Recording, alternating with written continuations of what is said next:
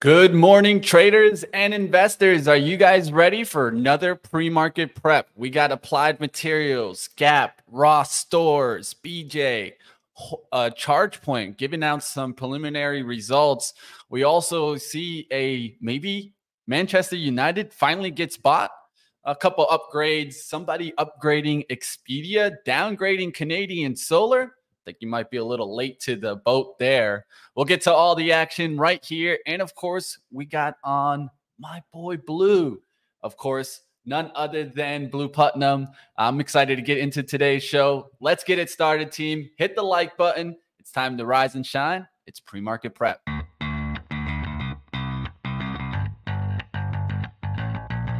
Coming to you live from downtown Detroit, this is Benzinga's Pre Market Prep with your host, Joel Elconin. This is a volatile puppy here, isn't it? And Dennis Dick. I'm bidding a penny. I'd buy that stock for a penny. With everything you need to start your trading day.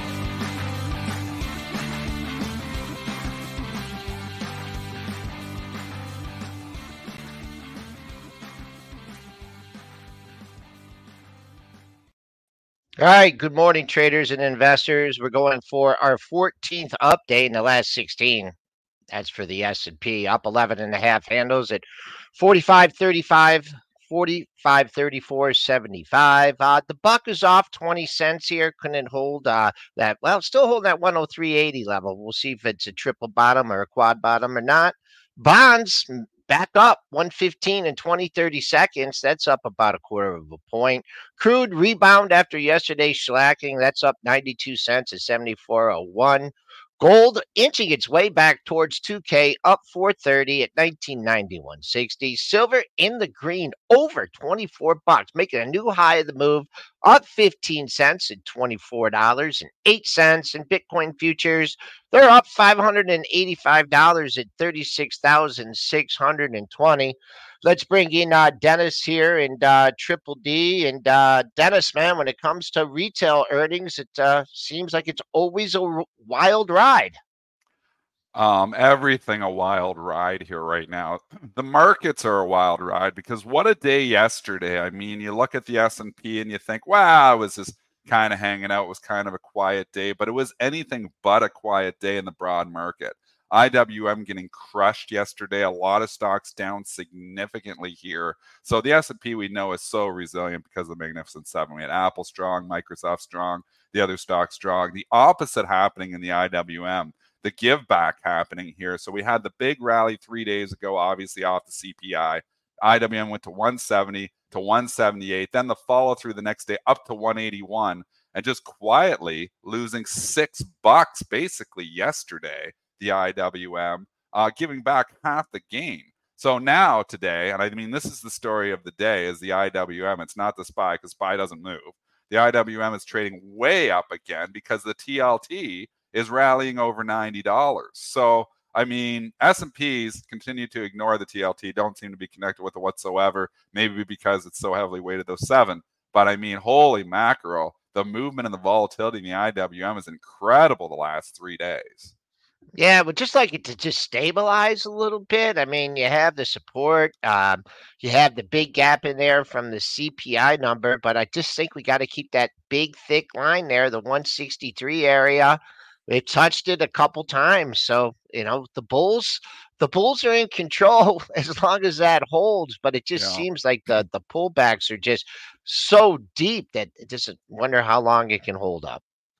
And I don't know either. Like it's like there's so many people who are underwater in all those small caps. It's like, and we were talking, you know, about you know the rally and bailing you out, and you know some people being bailed out. The last two months of gains were gone in literally two days.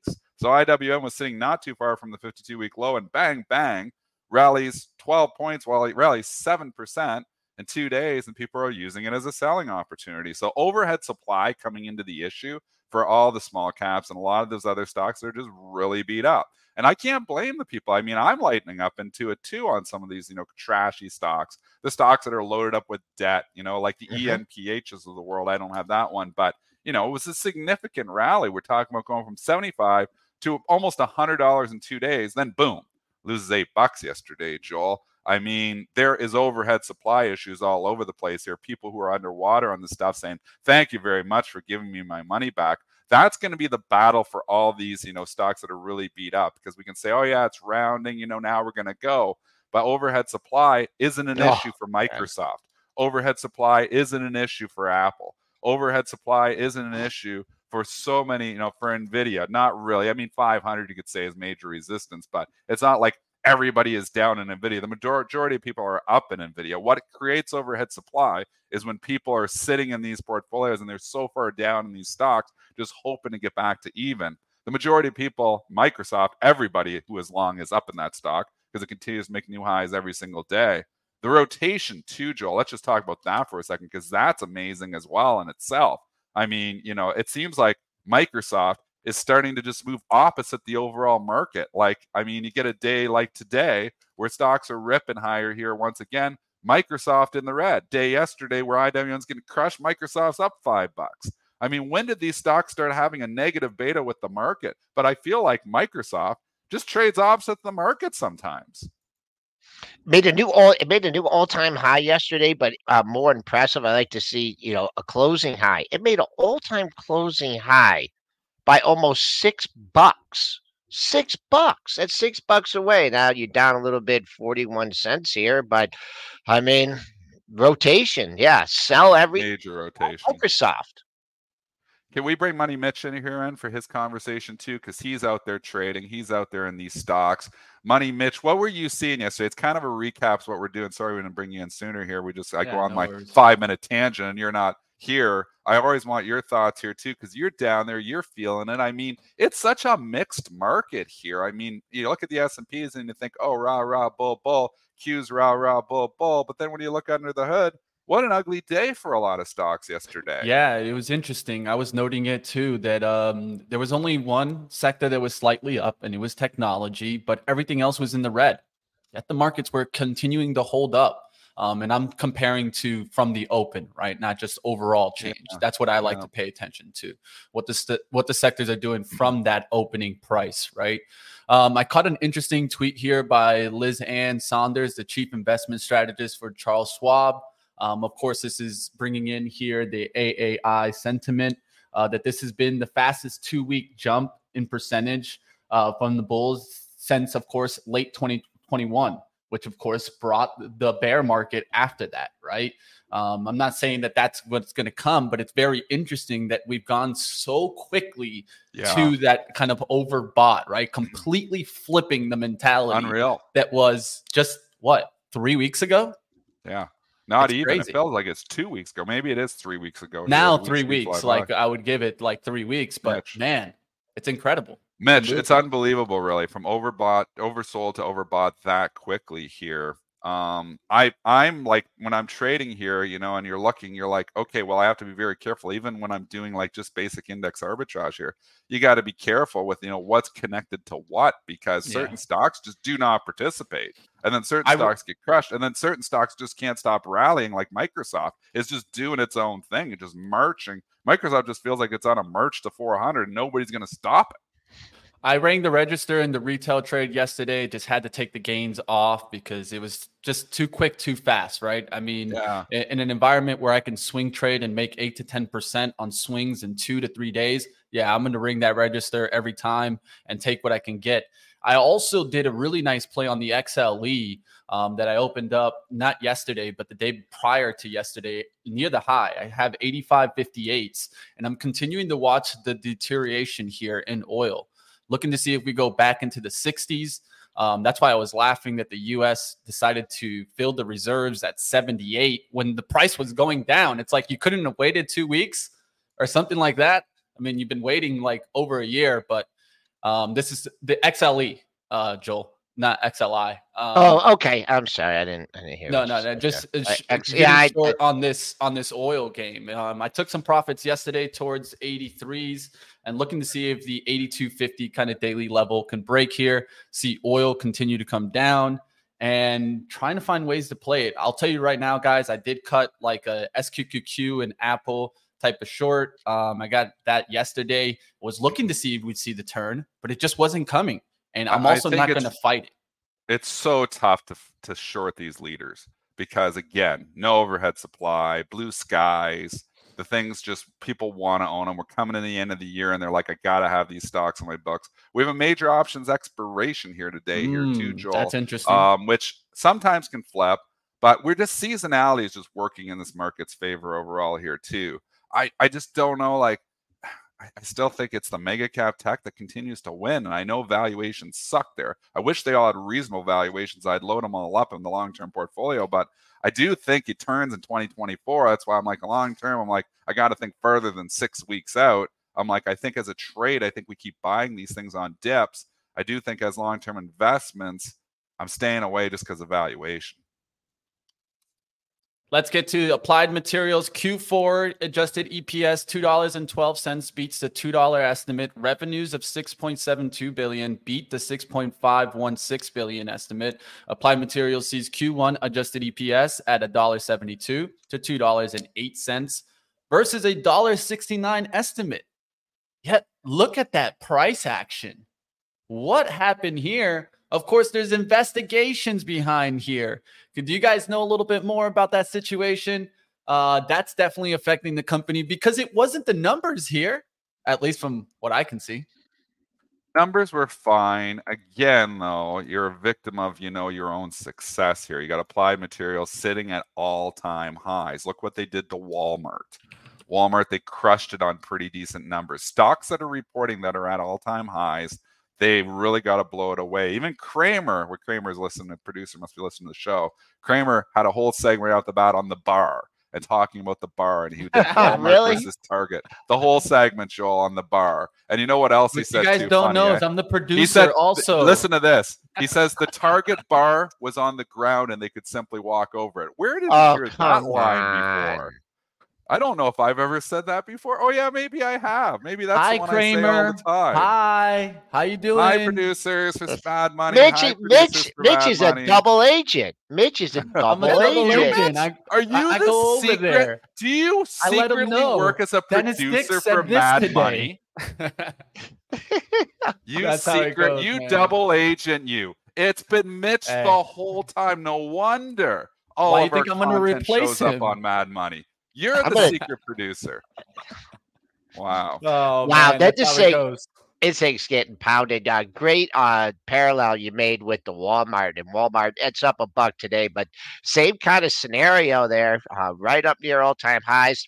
We're too close to the pre market low for me to say, yeah, you know, the, the, the low for the day is in. It wasn't in Palo Alto Networks, right? I mean, that was just kind of a crazy move. They didn't even get to the 230 area. So for AMAT, um, I'm just going to look at the monthly low here and uh, that's still another four bucks away. Uh, no, it's ten bucks away. One thirty two seventy eight. So hard to step out ahead. That's still ten bucks away. Will it be down twenty on this news? I don't think so. But right now, the only number you have is that pre market low one forty two eighty. And the top of yesterday's range. Oh, I got the daily down here. I'll change that for you guys in a second.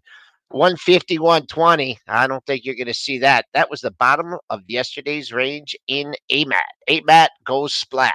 You got to think though that there is underneath demand in a lot of these stocks, and I don't know if it comes in on day one. Definitely didn't come in on Walmart on day one. So I think you're watching Walmart's action. You know, this is the same story. Response, good, decent earnings, but just response to the tape. Stocks, the bar to as Cramer was pointing out, as we point out, the bar was super high for Walmart, super high for Palo Alto Networks, super high for Applied Materials, bar really low for Target. You know, it's all Yeah. about the bar. This earnings It season came after all the. Costco too, with that, right? I mean, it does have a nice Costco little Oh, hammered band. Costco got hammered yesterday. They're hammering Yeah. lead. They're hammering those leaders, like the Yep. non. You know, again, you know, they haven't hammered Microsoft, but they're you know, Costco goes down because of Walmart, and they're like, oh, boom. And obviously, these are pairs. You know, the pairs was always Target. I used to always pair trade Costco, Walmart, Target. Like you could piston trade the three of them, like ding, ding, ding, ding, ding, ding, ding.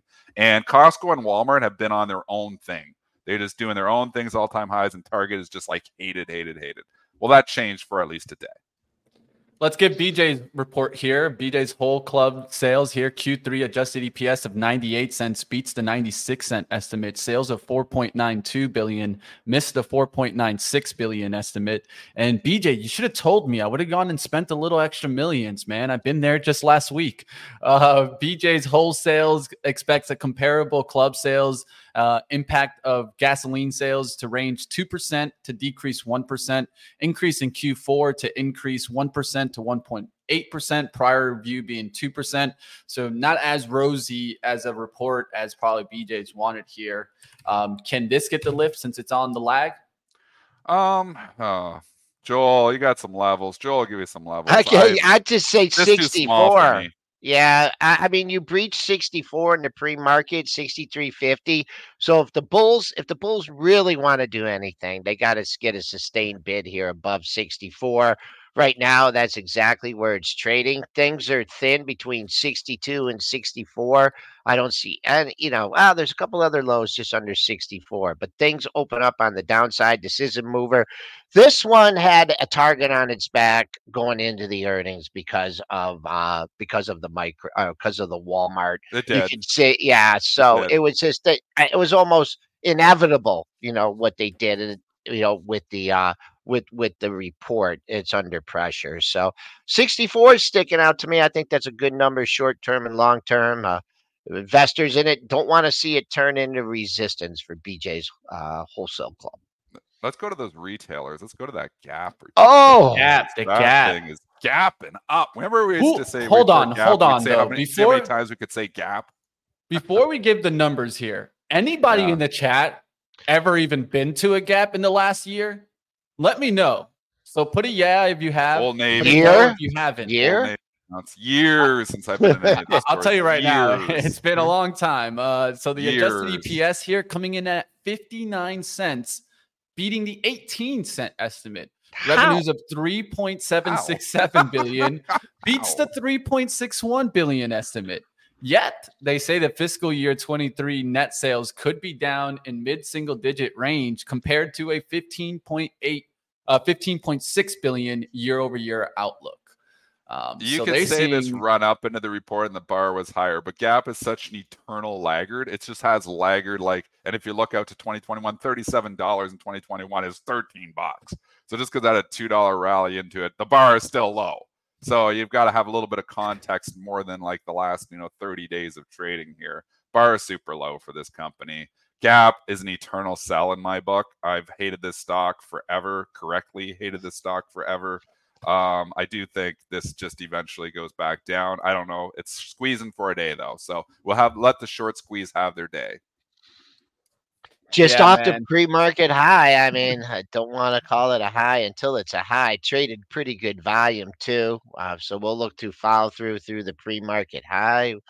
Where's my mouse here? Pre-market high is on a nice number here at 1640, uh, 1650.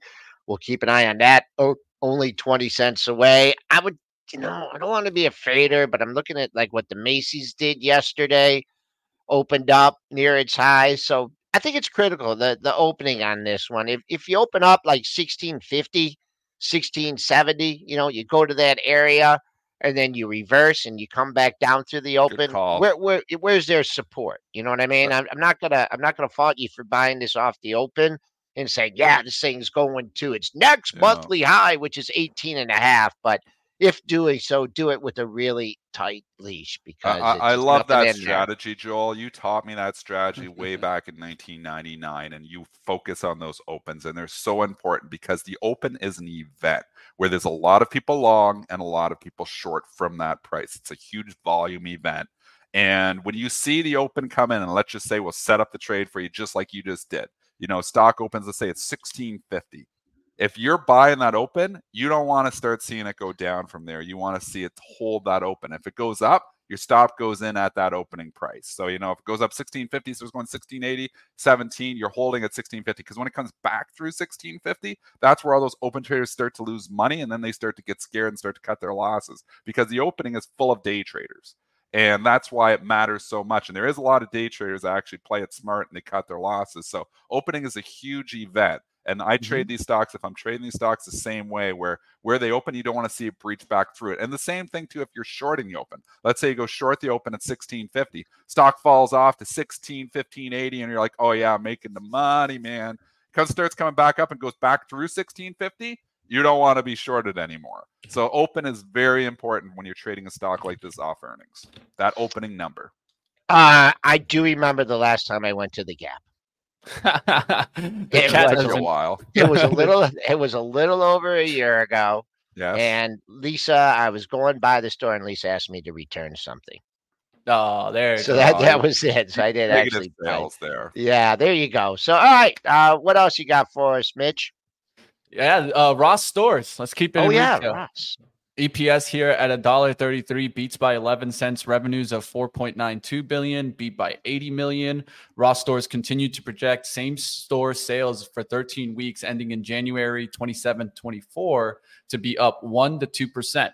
Uh, they did raise fiscal year 23 EPS guidance from 515 and 526 now to 530 and 536. They revised Q4 outlook from $1.58 to $1.64 uh, now to a dollar fifty six and a dollar sixty two. So really very similar on the guidance there. Maybe the EPS guidance you can give them a little lift on.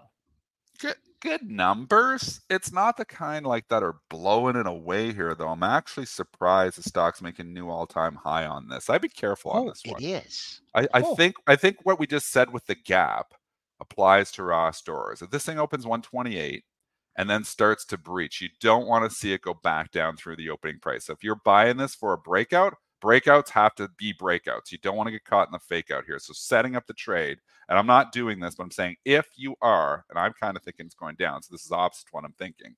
Um, if this thing opens like 128 and then goes 130, then comes back down through 128, you don't want any part of it. So write down that opening price. And if it trades back through that price, then you don't want any part of it. That's my opinion on how to trade the stock.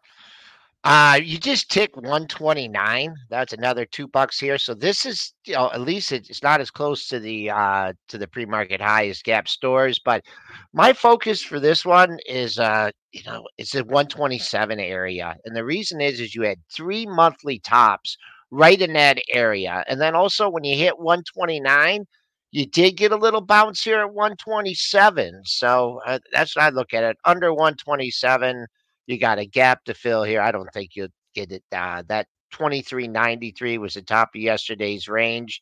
Uh, the all-time high in this is one 134.32 or 134.22. That was back in May of last year. But uh, longer term too, folks, keep an eye on this 127 because it was three monthly highs in a row. That's a and then it had a significant decline off that level. So that's what we'll do for Ross Stores.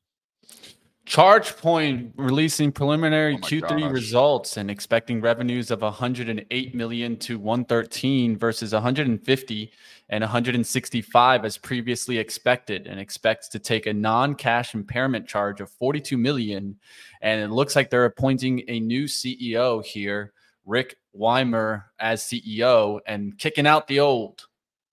Seems Uh, that they didn't like that. I think this stock's going to go bankrupt. Just my opinion. I don't have no crystal ball or anything like that. I don't have. But no then crystal i- ball. if they go double negative. I bankrupt- don't have that crystal ball. if they go bankrupt, Dennis, then how the hell do we ever get the infrastructure for Tesla. EVs? Tesla will give us the infrastructure. But charge point, I mean, you look, there's other ones too. Like, what are the three? There was like the three. Charge got point. What's the other EV ones? You know, you can Plug do Power? Blink. Blink, blink. No, not Blink. Blink Plug has the. Wall Street Blink, bets right Plug- now Plug's behind something. it like crazy, man. Look at that chart. Blink. Look at the volume that's there. I'm Yeah. not messing with this thing. Well, I'll yeah, but that's thing. that's Spuddy there though. That's the cat guy, right? That's the roaring kitty, That's baby. the that's the cat guy that's Meow. doing that. Meow. So what is there? So give us the ones because I don't follow all these dog stocks. EVGO chat, you're good. good. EVGO is the other one here too. These are all two, three dollar stocks. I mean, mm-hmm, all mm-hmm. these things look like they're going bankrupt. You know, maybe they are. The Roaring Kitty's got the one, so it's not going to go bankrupt anytime soon because that guy can really push stocks. But besides him, I mean, EVGO, there's there- there's half dozen of these other ones, aren't there? These Yeah, I'm trying to American think of them. I mean, I don't know. It's just too much money. Your, the infrastructure is too much cost to get it up and going, and then they're trying to like turn it around. Tough, tough, tough business. Yeah, I mean, especially seen, especially when nobody's gonna be buying EVs. there you go. There's the biggest. That's problem. the hard. That's the hardest part. These companies need to raise money to probably survive next year, so that they could finally get to what I think raising is money like maybe twenty five. Rates, rates are Uh, killing them too. Yeah, What's no, the it's not going to help them. Eight, nine, ten percent. They're not getting an Apple one point five percent. I'll tell you that much. That that's why I would be careful with Blink on both sides, right? You never know when they could raise money as they're getting this spike in price right now. Um, and then one thing that I've talked about with you, Dennis, is that I don't think you know EV really takes off until we don't have like gas station. We have EV charging stations where like you go to happen. you know, instead of you seeing like eight pumps and one charging station, maybe you get to the point where there's four charging stations and four gas pumps, something like that. When I start seeing things like that, that's when I'll know, yeah, We're not we're in this EV yet. Boom. Yeah, we're not at that point yet. And the EVs, honestly, just in 2024, and we're starting to see it. People are going to have less money. There's not going to be a lot. Let's go buy a hundred thousand dollar or eighty thousand dollar or the hundred and twenty thousand dollar or whatever it was in Canada F one fifty disaster of a truck that is the Lightning. I mean, it actually looks awesome. I, I saw somebody in a parking lot, Joel, um, about two weeks ago. I was at the LCBO, which is the Liquor Control Board in Ontario, because they always that's where you go get your liquor in Ontario. And um, that they had the he had the the front open, so they call it like the frunk or whatever on the truck because there's no motor up there. And I was like, that truck looks awesome though. I'm like, do you like it? He's like, oh, I love it. But then I'm I thinking, it it. doesn't tow well, and I tow everything, man. I'm always towing stuff, and it's a hundred thousand bucks or 110,000 bucks. I'm like, I don't know who's going Dude. and buying it, but it looks really cool. I'm sorry, I'm getting a Porsche for that money. I am not. That's exactly it. No You EV, 100 grand, electric. You truck. want something like that's like you know. I want a 911 turbo, style and. I will show you guys what to do with that. But yeah, no, not an EV at a, at that price. Just outrageous, guys. That's paying for more than your house, right? That guy's probably paying more for that car than he's paying for his mortgage at his house. But hey, hmm. That's it. That's it. These cars. Think about what you used to be able to buy a house for a hundred grand, Joel. Do you remember like what you pay? I don't know if you want to tell me, but you know, I think about like what I paid for my houses back in the day, like twenty. You know, you paid this, and you know what these houses are going for now. So give you Ontario luck. 2006. Well, in, in in 19 in 2000, I bought my first condo, and it was 125 grand, and it was sitting downtown Windsor. It was nice, um, on the 29th floor. Um, and then you know I sold that and I barely made nothing because real estate didn't just go up like that then. then I went and bought my first house for three hundred and forty thousand, which was a really nice house. Can- Canadian money, so that's like a quarter million. But it was a really nice house, twenty seven hundred square feet, nice subdivision, really nice. Then you know you turn around and you sell it. I over doubled my money on the dang house. But now you look, it's like six, seven, eight hundred thousand in this area buys you like not even that nice of a house. Like a six hundred thousand, like almost a fixer upper now. I'm like, what world are we in? So I mean, how's people get the money to ever afford houses there? And I don't know what they're going for in your area, Mitch. I don't know what they're going for in your area. And obviously, I'm in Canada, so you got to knock off the, the third because you know the for the currency. But I mean, housing houses are just insane. The prices. yeah, I would Yeah, say it could be one of your price best investments, you know, uh, that you can make. Yeah, but the the- problem has there, been, Joel. but at this point, yeah, in yeah, time- yeah. It, I'm it- it- wondering at this point in time, it's such a good point you're making. I wonder at this point in time if these are actually bad investments. they are because let's just be honest. Have went up so much, the bubble is so much that people are actually going to start losing money. You think about all the people, oh, I just go buy three, four houses, and you know, I make. And if you were buying three, four houses ten years ago, you're a millionaire. You're a Yeah, millionaire, The, the just key like that, here, because all these houses have doubled in price. But you you just get wonder if that's sustainable and that can continue. if you get underwater in these loans, will you be able to refinance them? They're going to I, want. I equity. don't know. Like, They're going to want equity. You need equity in the house then to refinance. And so these people might get stuck with seven, eight percent mortgages. Or more. I don't know about you guys or more. I don't know about you guys, but that's the literally what I'm facing right now. I'm looking at it and I wanted to buy in the pandemic, but I also didn't want to buy a house that I couldn't even look inside of it. Right. And so a lot of people bought this. I don't know how they did it, but we we got the biggest move in house purchases uh in the pandemic, but we'll see what happens what comes out of that. I think in the long run, we see at least a 20% hit on houses.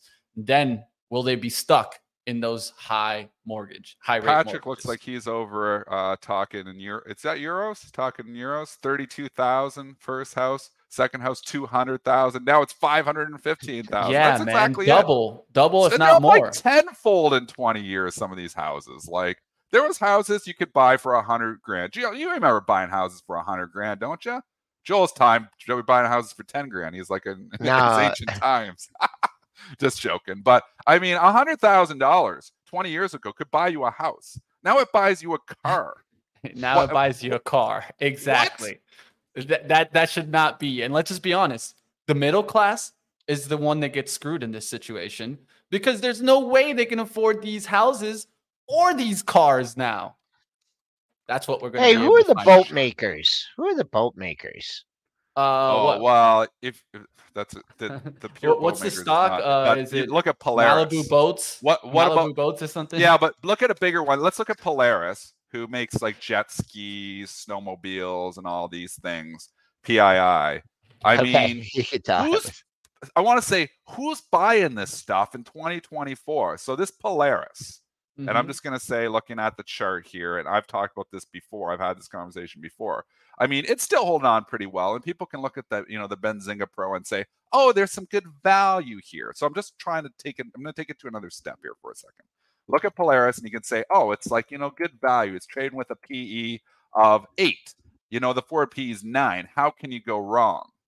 Well, one is people will need financing to buy this stuff because these snowmobiles aren't selling for 3000 bucks or 2000 bucks. Some of these are 20 grand, 10, 15, 20,000. Jet skis as well. They can go crazy. I don't know who is going to be able to afford to buy these things in 2024. So I think a stock like this is a huge value trap. And a stock like this that rallies towards the end of the year, I think is the gift. So, I mean, don't get attracted and say, oh, P9. This is a cyclical business, folks. We haven't been to a real recession for a long time. If the if the if the consumer gets tighter and the financing stays tight, and it is tight right now, they're going to have trouble buying jet skis and snowmobiles in 2024. So this stock here, I believe, is a value trap.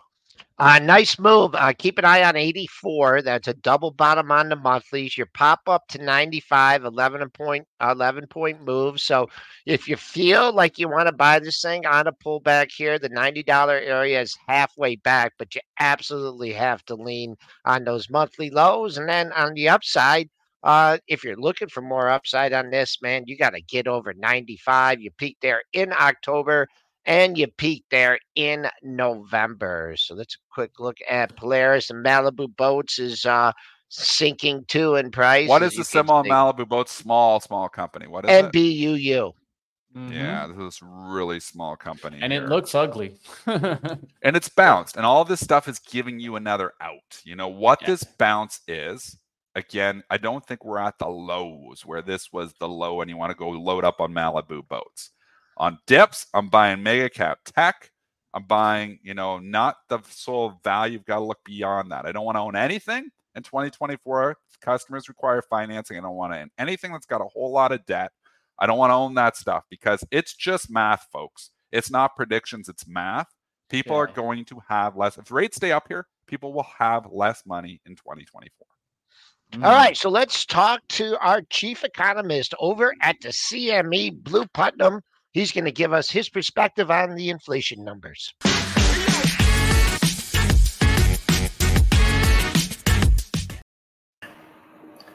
Hey, Blu, how you doing today?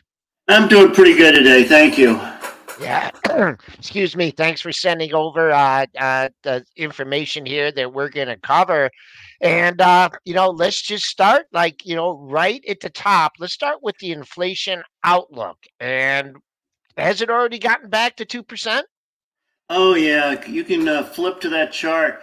Um, so here's the deal the, reason we're not at 2% on all the metrics, there we go. The reason we're not at 2% is something called owner equivalent rent. And we've talked about that before. I mean, everybody, OER. Uh, this is where it's it's 25% of the headline inflation number. It's huge. And, uh, you know, it's a fiction. You rent your house to yourself, you pay yourself the money, and that money actually gets pers- counted in personal income statistics. And supposedly you can spend it. Give me a break. That's not going to happen.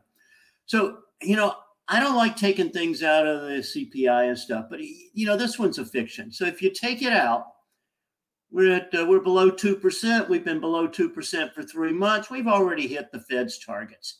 Uh, you know, and, and I think the market over the last couple of weeks has really come to realize that inflation is not the issue. We're not going back to six, seven percent inflation. Um, you know, we're uh, we're in great shape on the inflation outlook. Okay, so, so go ahead. Dennis, so, so are we? So is it like green light buy stocks then? Like if the Fed's done and we're in great shape on inflation, doesn't that just mean the economy is going to boom? What are your thoughts here on the overall economy then? Well, I think you need a yellow light. a yellow light. Okay, not green light, know, yellow light. Um, Caution. Here's the, the problem. Inflation, you know, if I'm, um, you know, if you take my view that inflation really has come down to a very reasonable level, um, then what you've got to worry now is about slowdown in the economy. And you also have to worry about the Fed staying higher longer. The Fed doesn't buy the story that I just gave you, okay? They're looking at core inflation is still a little, you know, between three and three and a half, uh, all because of the shelter problem. And uh, so they could keep rates higher for longer. Uh, and, and we are going to see a slowdown in the labor market in 2024. I mean, labor force isn't growing as fast as it was. The, the post pandemic recovery has really played out. Uh, you know, we're, we're going to be creating um, probably just between 50 and 100,000 jobs a month on average next year, much lower. Um, so, uh, so you only get a yellow light for equities because uh, the green light is bond yields are, are lower, so you can buy equities. Uh, the yellow light is well, wait a minute, profit growth is slowing, the economy is slowing. Let's uh, let's at least be slightly cautious. So we shouldn't look for the uh, the kind of you know market that we had 2009 through 2021. Well, you know, we had zero interest rates in QE, and I think they had a huge effect on the market. Uh, so I wouldn't, uh, I wouldn't go back there. This is an interesting chart. The gray line is the um, nominal GDP, so that's real GDP plus inflation. The blue line is corporate profits for the whole economy. This isn't S&P. This is GDP data for every company in the in the country. And you can see in the 80s and 90s, uh, corporate profits didn't grow all that fast. And then after we got 1% rates from Greenspan and 0% rates for uh, from Bernanke and Yellen and Powell, you know, corporate profits took off. You know, when capital is virtually free, companies go for growth. And when they go for growth, they get some. Uh, by the way, that era is ended. Okay everyone talks about deficits, right? And uh, the huge deficit we have and growing as we speak. How much do budget deficits matter for the economy and the markets? You know, it's really an interesting question because a lot of people do focus on budget deficits. And the larger the deficit, they think that's an easier, more expansionary policy. Eventually, bond yields would have to rise. Maybe you get inflation, things like that. I don't believe any of that. I don't believe that budget deficits matter very much for the economy and for inflation. What I do believe is that expenditures matter, what the government spends. If the government spends a lot of money, like the $5 trillion they spent during the pandemic, we're going to get inflation. Okay. But that spending, it hasn't totally gone away because we're spending more now, but it's predominantly military spending. Military spending is 90, 95% spent in the United States. So it's still been stimulative, stimulative in 2023. Um, but when I when I look at fiscal policy, I think we're going to have a very tight fiscal policy over the next 10 years. But I define tight as virtually no growth in discretionary expenditures by the government.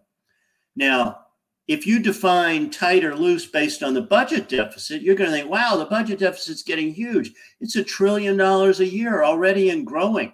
Uh, interest, exp- excuse me, interest expense is a trillion dollars a year and growing. Fastest growing item in the budget. But the budget deficit is just telling you that the government has to issue more debt. And yeah, maybe that pushes bond yields a touch higher, but I, it's, it's not a big thing. Okay. It will be uh, you know, maybe in 15 years, 10 years, I don't know. At some point, it's going to be too large and we're going to have a huge problem, but we're not at that stage yet. Uh, one thing that that markets need to exhibit for for me is like lower lower volatility. I mean, these bonds are trading like you know bonds and related equities to that are just there's abrupt gaps and it's just all over the place. I like stability. I want to keep rates right here. I don't want a recession. I don't want to see 6%. I don't want to see 3%. Are large abrupt price gaps increasingly are they going to continue? Oh yeah, you put up an interesting graphic I like to show here. This is a pot of water boiling. And you know, we understand what a liquid is, so we understood what the, you know, the economy looked like in 2010, 2015, whatever. And we understand a gas to some extent. We understand what a new state of the economy might look like. But man, when you go from one state to the next, you're in transitions. We're going to transition to higher rates. We just finished the transition out of the pandemic. We got climate transitions. We got geopolitical transitions. All of the chaos of the transition is at the surface, the little bubbles. That's where the chaos is. And that's the hardest thing to predict. Uh, and so I don't think you have a chance at, at uh, consistently lower volatility for a while. We got too many transitions going on. And then uh, that uh, continue into the FX market? We're not FX experts here, but uh, the entry rate differentials between uh, you know across the globe here is that gonna is that gonna wreak havoc on the markets? Well, I don't think um, what happens in FX has too much to do with U.S. equities, um, but I do think we get a lot of FX volatility. You know, the U, the, the Federal Reserve uh, was first to raise rates. The ECB followed, but they're going to end up at a lower peak rate. Bank of Japan hasn't even started. Um, you know, they're still at their policy rate is minus 10 basis points, and they will raise rates in 2024 but very, very slowly. So we're going to end up with some pretty solid wide interest rate differentials. And that tells me that we'll have a lot of instability in foreign exchange. Okay. Uh, in the All last right. week or two, you know, the, the dollar's been just a touch weaker against the euro and, and the yen just in the last three or four days. And that's because of, uh, you know, the, the more optimism about inflation and maybe the Fed can cut. Uh, but longer term, I think U.S. rates are going to end up higher than European rates and way higher than Japanese rates. Yeah, let's get into China. Of course, their demographics have been struggling and overall struggling. Right? Uh, we've been seeing where's the demand? When is it going to come back? Are we going to see it? Um, so th- these are interesting charts. They're called po- population pyramids. The one on the left is 1990 for China.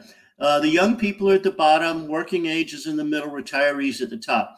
1990 is the sweet spot for a fast growing economy. A lot of young workers, no retirees. Then you go to 2020. The growth in the young people is zero, and you got a lot of retirees. So, you know, that, that sweet spot is gone. And then if you look at the future, they have even, they actually have a, a shrinking population in China after about 2025 and uh, and a massive increase in uh, the over 65 cohort.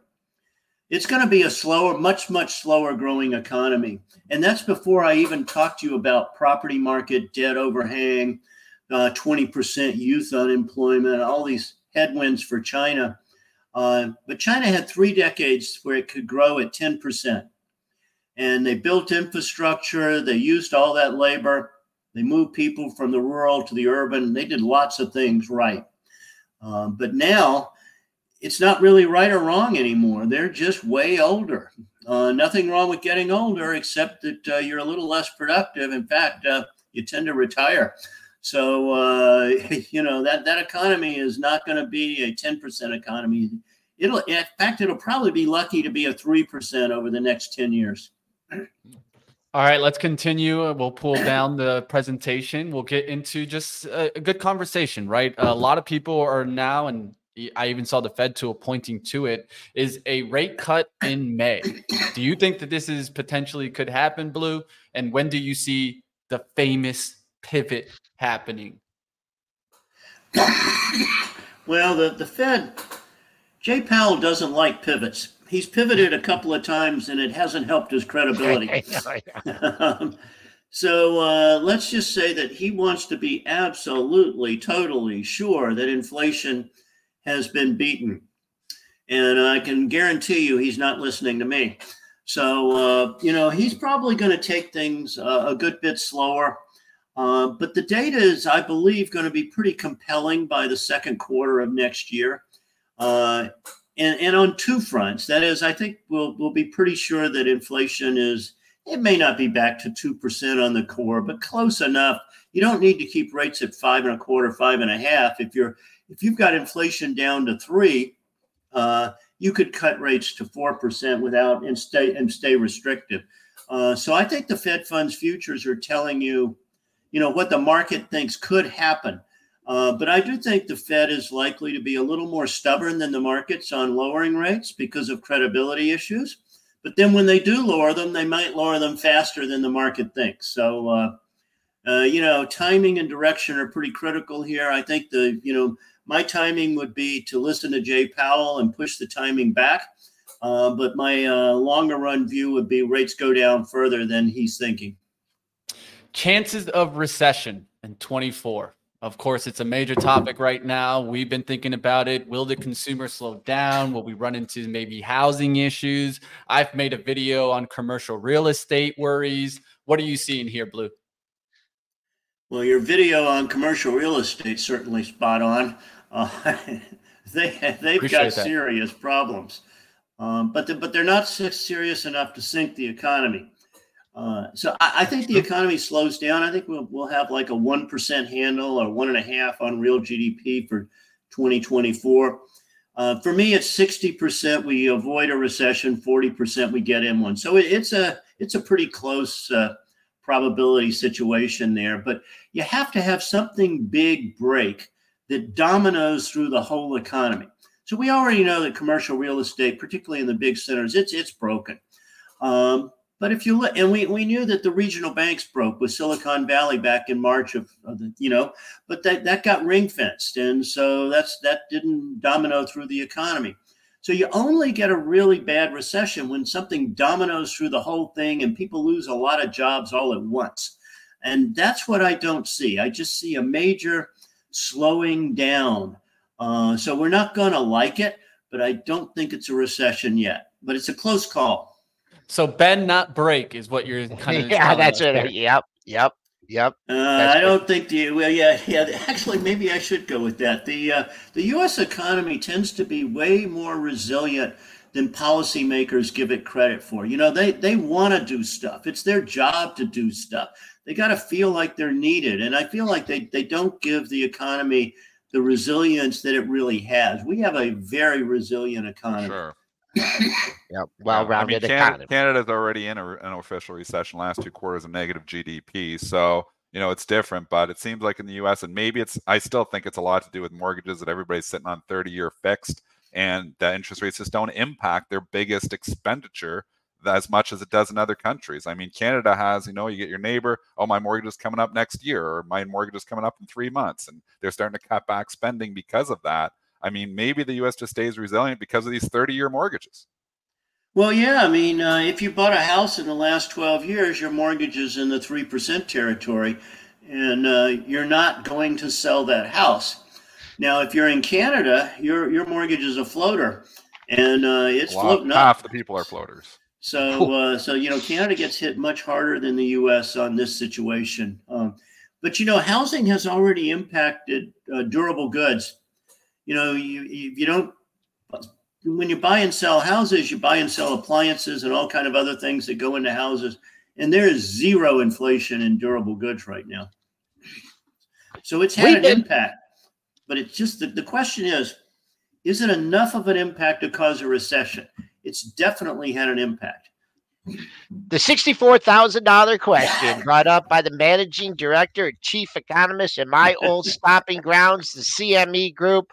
Blu, uh, just such a such an education uh, in asking you these questions, and we really appreciate you joining us here on pre-market prep. We'll be dialing you up once more before the end of the year, so no vacations for you, Blu.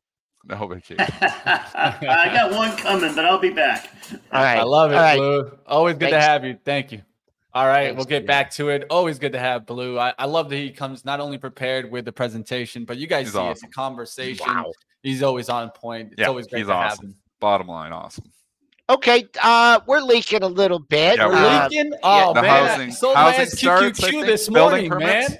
We had an 830 building permits number. Yeah, here, I, I showed it on made the screen. Uh, Yeah, it was you show it here again? 1.48 So- versus 1.45. a little bit up. A little bit up. Is that enough to spook? Yeah, the because we're getting a, little slight bit? tick down, right? Well, slight TLT tick down. spooked under 90 again. So we spooked back under 90. TL. The critical 90 level, we spooked under it on that thing. So, Yeah. I mean, again, as TLT goes, the IWM is going, except for yesterday when there was this disconnect here, which is somewhat concerning. And maybe we should talk about the disconnect that the IWM and the TLT had yesterday. We talked about on the closing print here, Joel, but we haven't mentioned it on pre market prep. TLT had a great day yesterday, and IWM did not. And Yeah. that is concerning in itself because one thing had has, you know, obviously IWM's been connected with the bonds because they're worried about rates. But a concern would happen is if the the IWM starts worrying about the economy more than the rates. And I'm starting to think that is starting to occur, that the IWM is starting to worry about what if we do go into recession? What if we get higher? What if we have these rates elevated for a prolonged period of time, coupled with slowing growth? What happens then? IWM, you ain't going to want to own it then. I actually lightened up a little bit of my IWM long term position. I'm thinking about lightening up more into today's rally in my long term. I want to like not own the small stuff because if rates are going to be higher for longer, and I think they are, I don't think we're going back down to one, two, three percent interest rates anytime soon. So I think they're going to be up here for a while. I think small caps are going to continue to suffer into 2024, and you're getting this recent rally, which is bailing you out of a lot of stocks. We'll see if we get the turn today. I think that's what we'll be kind of keeping an eye out for, um, especially like big cap tech, right? When will that continue, or will we continue seeing that weakness that you pointed out earlier in the show, Dennis, about Microsoft starting to pull back? That's why I was looking at Apple also. I'm already out of the trade, so I'll kind of talk about what I saw there. Is yesterday there's a gap fill from the date of August 3rd. yeah, And we talked. Is about that playing yeah. as resistance here? Um, and that's what I was looking at. That's why I shorted it yesterday in the 190s, uh, thinking that maybe I could risk off of that level. I cut it already because you know this morning seeing AMAT go down so much, the market not even like just straight shrugging it off. Um, Yeah. this, the bulls are strong. That's 1,000. The bulls are strong in certain stocks. Yeah, And we've got to continue to like, we can come in and just say, you know, the blinders and we're a spy and the Qs are making new all time highs and what a resilient market. But there are half the stocks. Remember, I, I tweeted this out just, you know, and again, maybe it's not the case because we've come up here, but just before we had the rally, um, out the S&P 500, there was only 220 stocks that were green on the year and 280 that were down despite the S&P being up 13%. So your average stock is actually not performing well. Now, we have seen a significant rally in all of those stocks in the last 2 weeks. I'm just throwing it out that maybe the significant rally is another out, another chance to lighten up the stuff that's burdened with debt, consumers needing financing to buy their products. Maybe this is just another chance to get out of those stocks, maybe move to the sidelines for a bit, but eventually move into stuff which is safer. And you know what is safe is the Microsofts and the Apples are safer. Not saying those, you know, valuations an issue, but we know those companies are not in going to be any trouble if rates stay up because 0% financing on the iPhone continues despite what we have seen happen in rates. And I mean, their products are cheap enough.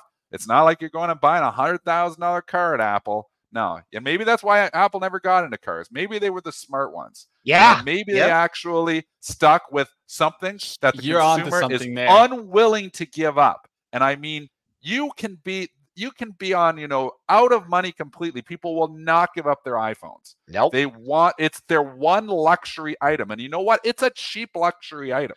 You go out there and you buy a new If you phone think about it, yep. 1300 bucks. That is a cheap luxury item that just makes me feel better about my life. People will not give those up. And you know, this is Everyone has them. maybe wrong on Apple, maybe wrong on Apple because valuation has turned me off, but the resilience here tells me that in higher rates, Apple still works. Now, if rates fall off a cliff, and their only reason they're going to fall off a cliff is if we go into a recession. That's why they're going to fall off a cliff. But because the Fed ain't ain't coming in, why? If the market's at all time highs, why in the hell is he going to lower rates? It would make no sense No whatsoever. all, He'd be no. creating his problem again.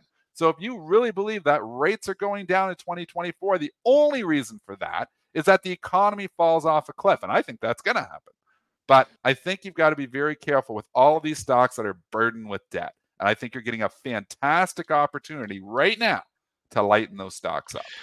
You know, one other thing too about Apple. What what was the other thing that they were really going to be big into? And it was Apple TV, right? And yeah. I, I, mean, they and they still, I mean, have it. I think they're slowly building it, Joel. But, but, the, but look at right what move. a debacle like TV, it's streaming in this and now and everything. Look at the competition. I mean, it's honestly, I think they got Disney beat here in their in their in their product versus let's say Disney Plus.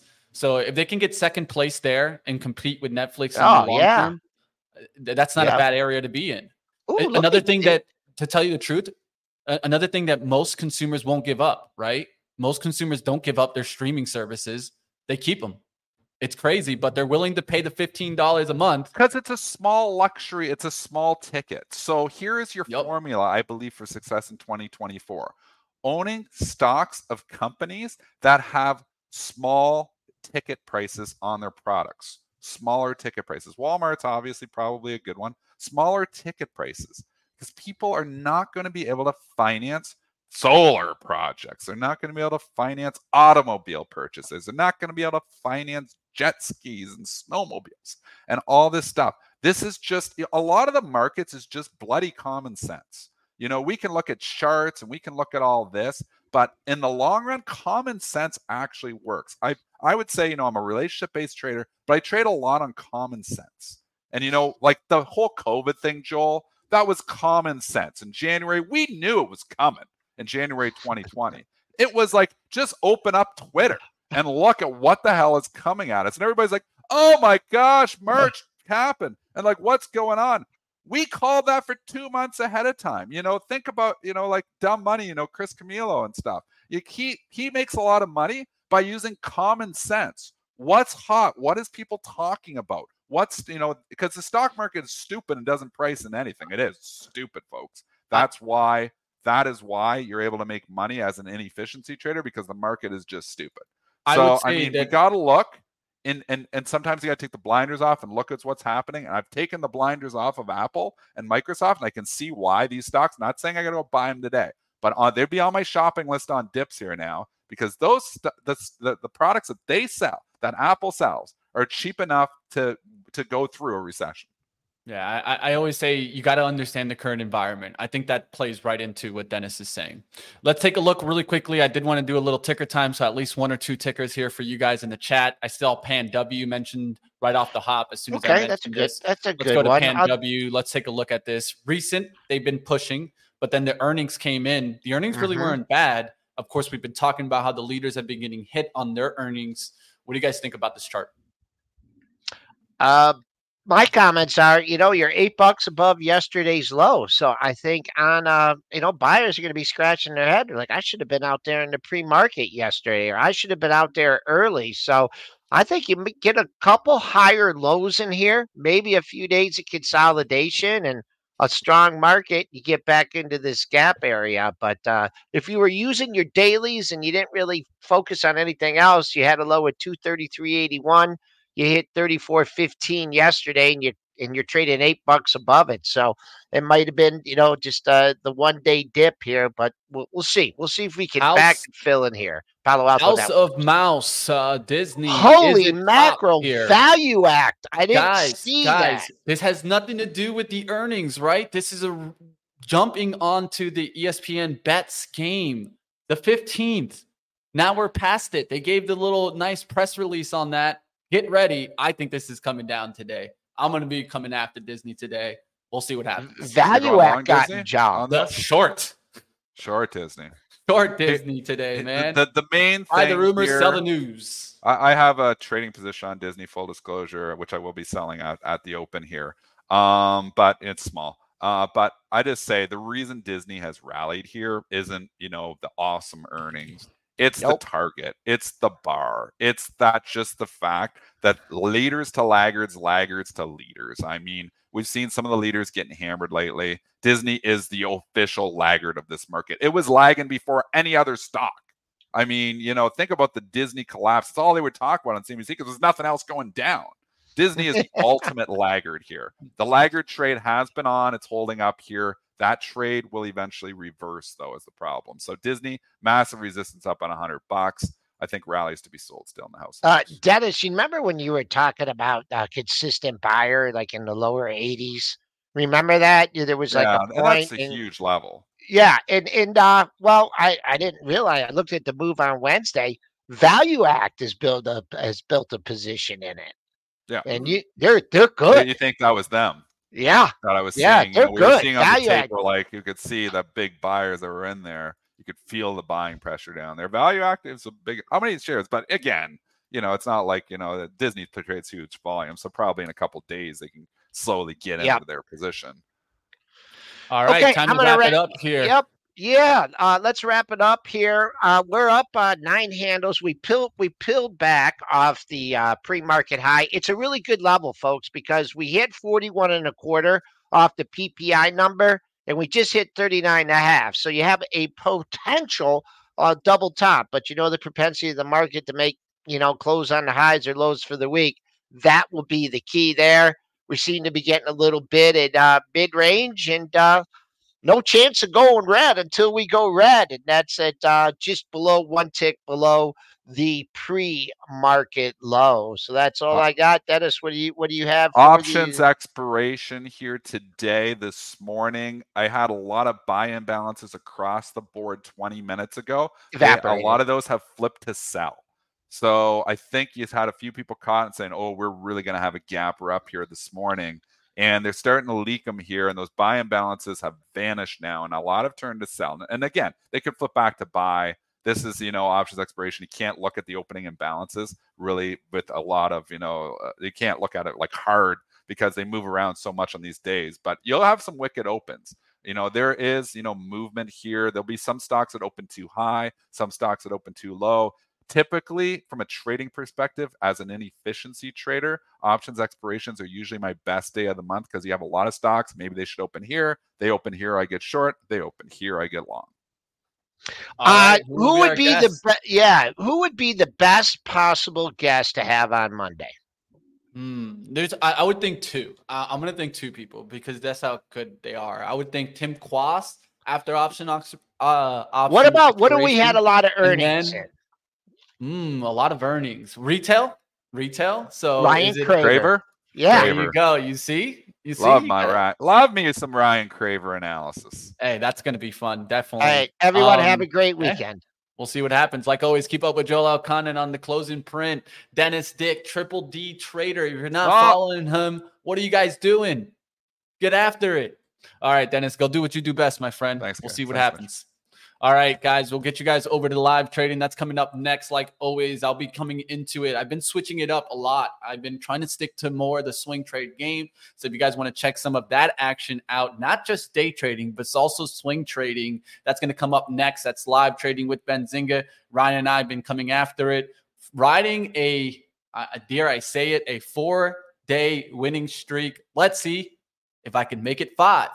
Who knows? We'll find out today. Like always, you guys can keep up with everything right here on Benzinga. Later today, I'll have start swing trade, of course. That's at 3:30 p.m. Eastern, where I talk about the sectors in the industry rotation. That's where we really try to catch things. We will see what happens today. How you find out? Well, just stay with us, team. I'll see you guys over on live trading starting up next.